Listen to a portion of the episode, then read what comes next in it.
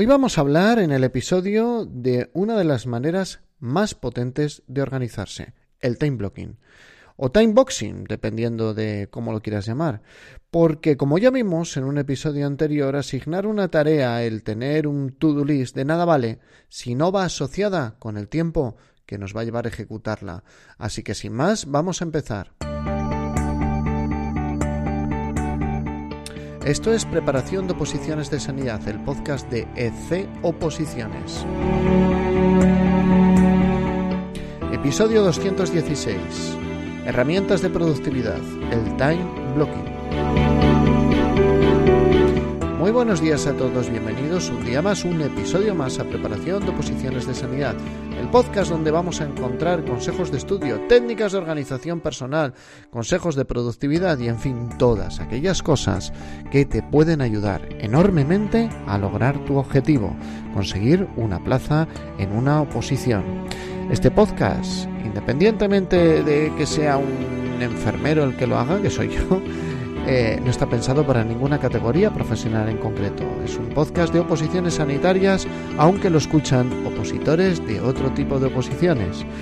Y por último, este podcast lo, lleva José Ángel Gutiérrez, que soy yo, un servidor enfermero que compagina su vida familiar, profesional y la docencia como preparador de oposiciones. Cada vez me extiendo menos en la introducción. Recordad que me encontráis en www.ec-oposiciones.com y que ahí tenemos cursos con clases en directo para aquellos que estén interesados en prepararse su oposición. Ya está, fin, vamos a ello. Hoy vamos a hablar del time blocking. En otro episodio hablamos de las to-do list, las listas de tareas. Y uno de sus fallos es que no ayudan a representar el tiempo que lleva realmente una tarea. Y en oposiciones esto es vital. Porque una tarea puede ser estudiar, pero estudiar es una tarea vaga, es imprecisa, y esa tarea pues puedes estudiar 15 minutos, una hora, 6 horas, 19 horas seguidas.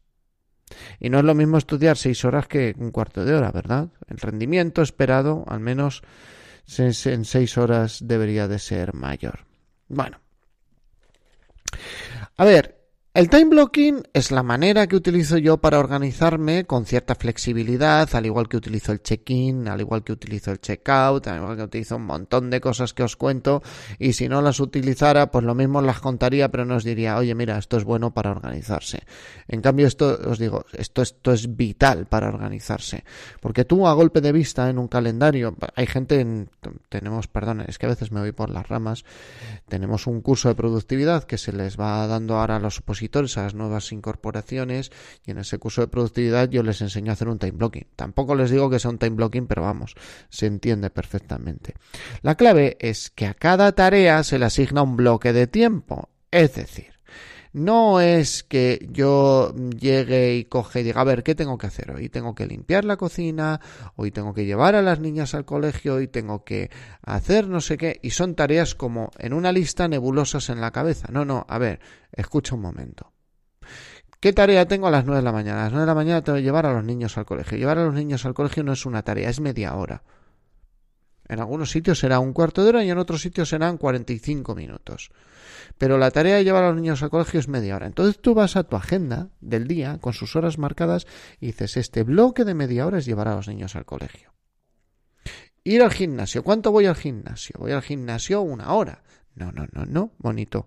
Tú no vas una hora al gimnasio porque tienes que desplazarte y tienes que volver. Entonces realmente desde que sales hasta que vas una hora y media, una hora y tres cuartos. Correcto. Pues tú marcas un bloque de una hora y media y tres cuartos. Y alguien empezará a pensar, esto es muy agobiante porque me van a quedar muy pocos bloques libres. No, te quedan un montón. Mira cuántas series ves en Netflix. Bueno, fuera de cachondeo. Esto muchas personas lo hacen de manera mental, pero ayuda mucho a hacerlo en un calendario físicamente. El mejor formato es el formato semanal. Ahora, una de las mm, de los peligros que encierra el time blocking es el ansia del horror vacui. ¿Esto qué, qué, quiere decir? Que la gente, en cuanto ve huecos libres, uy, pues esto lo relleno, uy, pues esto lo relleno. Cuando tú tienes esa organización tan rígida, cuesta mucho llevarla a cabo. Lo bueno de esto es que con el check-in diario, lo primero que hace es, yo tengo un... A ver si me explico. Cuando yo hago el check-in de la mañana, yo compruebo las obligaciones, ¿no? Y tú dirás, pero tu trabajo en, en tu empresa, que es el equivalente al estudio que podéis hacer vosotros, tu obligación. No, mis obligaciones pueden ser otras. Hoy, por ejemplo, eh, voy a tener tutorías personalizadas. Entonces yo ya, eso es un compromiso. Al igual que es un compromiso a las cinco y media ir a por mi hija al colegio. Al igual que es un compromiso a partir de la una preparar la comida. Al igual que es un compromiso comer con mi familia. Entonces tiene que haber esos, esos huecos. Esos huecos son los que, o sea, esas, esos bloques que yo relleno son los que me dejan luego visibles los huecos. Y yo con los huecos visibles es cuando ya hago una previsión. Pues mira, hoy voy a grabar podcast porque no he podido grabar esta semana ninguno. Lo bueno es que nos permite tener un vistazo real, nos permite tomar realidad del tiempo que tenemos y de que lo podemos aprovechar. Sobre todo me gustaría lanzar un mensaje. Este mensaje es que no siempre es necesario para estudiar una oposición que le tengamos que dedicar ocho o nueve horas al día. Repito que yo hablo para oposiciones sanitarias, que es de lo que sé. Habrá en academias que os dirán otra cosa. Perfecto, y es un mensaje muy respetable y ellos lo organizan de, su forma. Y esto es tan sencillo como que mm, ellos tienen un, un, restaurante italiano y yo tengo un restaurante hindú. O sea, no, no, ¿quién es mejor? Ninguno. Ahora, ¿te puede gustar más el italiano? Correcto. ¿Te puede gustar más el hindú? Correcto. Esta es mi filosofía. Mi filosofía va dirigida como sabéis desde hace 200 mm, podcasts, va dirigida a aquellas personas que están obligadas a estudiar una oposición mientras estudian, mientras tienen o sea, mientras estudian, mientras trabajan, mientras tienen una familia. Entonces, en ese caso, el plantearse 6, 7 horas de estudio, pues no es posible, diarias. Pero sí que te puedes plantear dos de altísima calidad. Y esa, esta herramienta, el time blocking, nos permite tomar una conciencia mucho más visual, más concreta de lo que podemos hacer hoy. Las claves del time blocking. Primero es que no son tareas. O sea, no es una lista de tareas. Son tareas con una duración de tiempo. El día no lo tenéis que rellenar entero.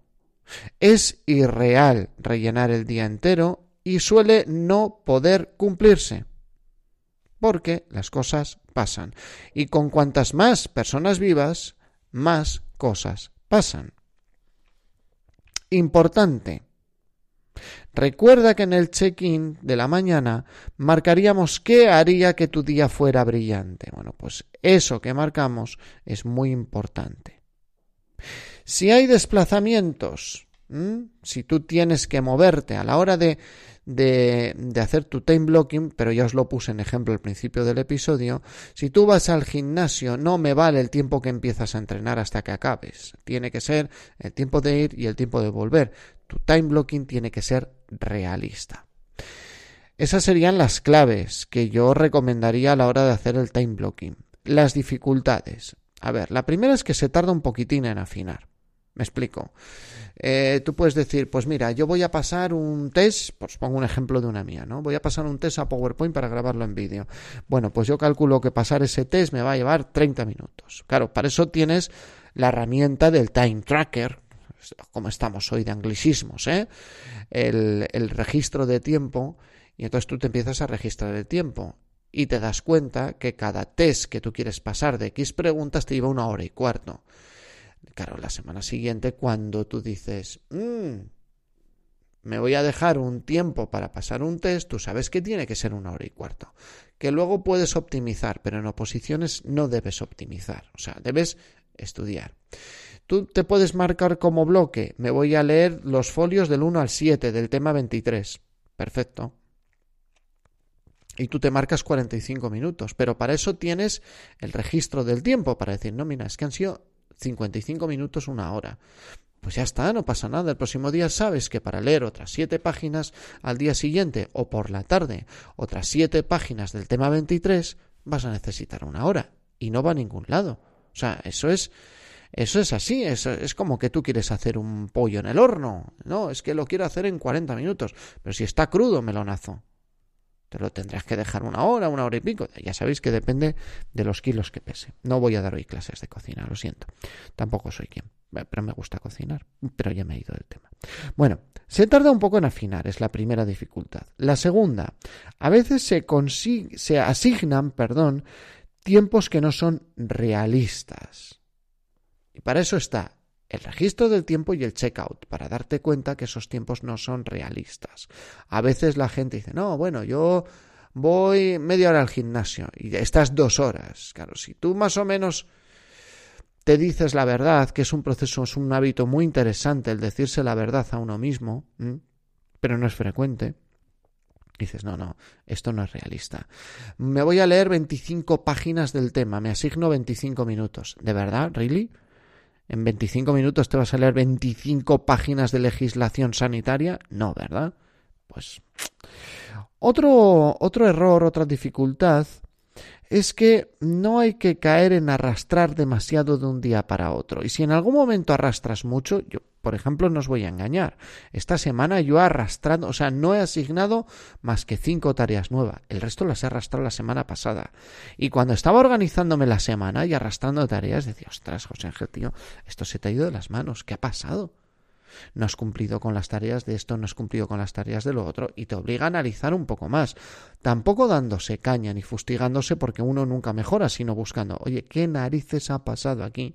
Para que esta semana hayas trabajado un montón de horas, pero no hayas cumplido tus objetivos.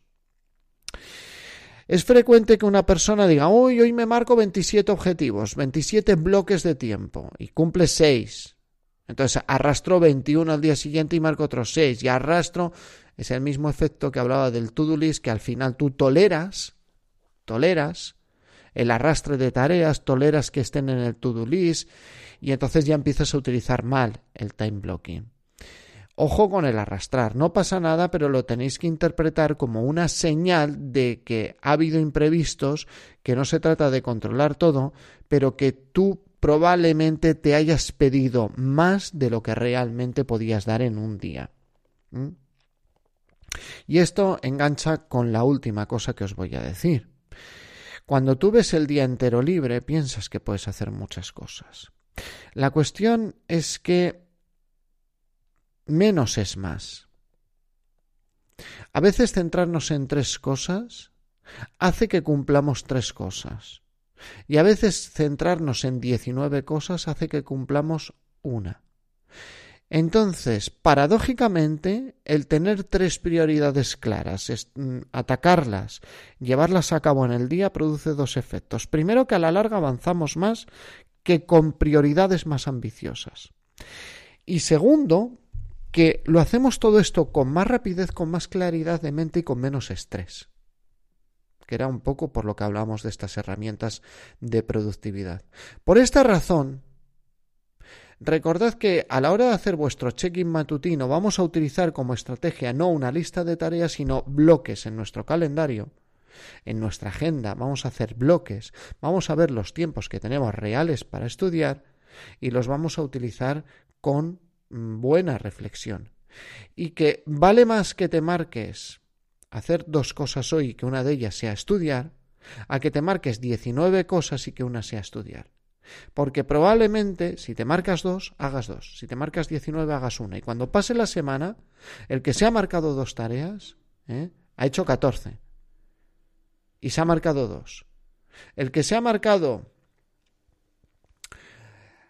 133 tareas, son 19 por 7, 133 tareas, ha hecho 7 y probablemente no ha estudiado.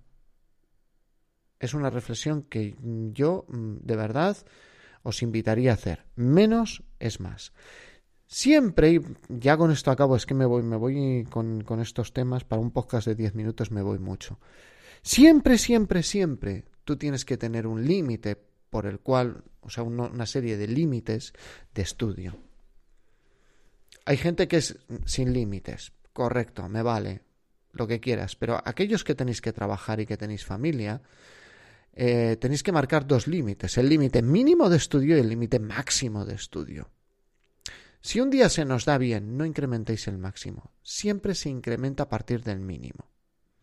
Tu mínimo puede ser la primera semana media hora, 40 minutos diarios, me vale, salvo que tengas el examen en breve, pero no vas a estudiar ese poco. Pero a mí me vale para empezar. Si hemos cumplido toda la semana, tú puedes elevar tu mínimo a una hora. Si no has cumplido toda la semana, tienes que evaluar dónde están los problemas. De nada sirve que tú te plantees un máximo de ocho horas si no eres capaz de conseguir todos los días cuarenta minutos. Por eso nunca se elevan los máximos, se van elevando los mínimos de estudio. Espero que esta herramienta os sea útil y espero como siempre que el episodio sea útil y recordad, si os sirve, puntuación de 5 estrellas en Apple Podcast, gracias a todas las valoraciones que me estáis haciendo. He visto una barbaridad de valoraciones en Apple Podcast y podéis dejar un comentario. Mm, también en iVoox, en me gusta, el corazoncito, en Spotify. Todo esto, ¿para qué sirve? Pues es un gesto que a vosotros os lleva medio minuto y que permite que una persona que se esté preparando una oposición en el futuro sea más fácil que encuentre estos episodios y se pueda organizar mejor. Gracias por vuestra atención porque sin vosotros sería un enfermero hablando solo delante de un ordenador. Nos escuchamos en el siguiente episodio.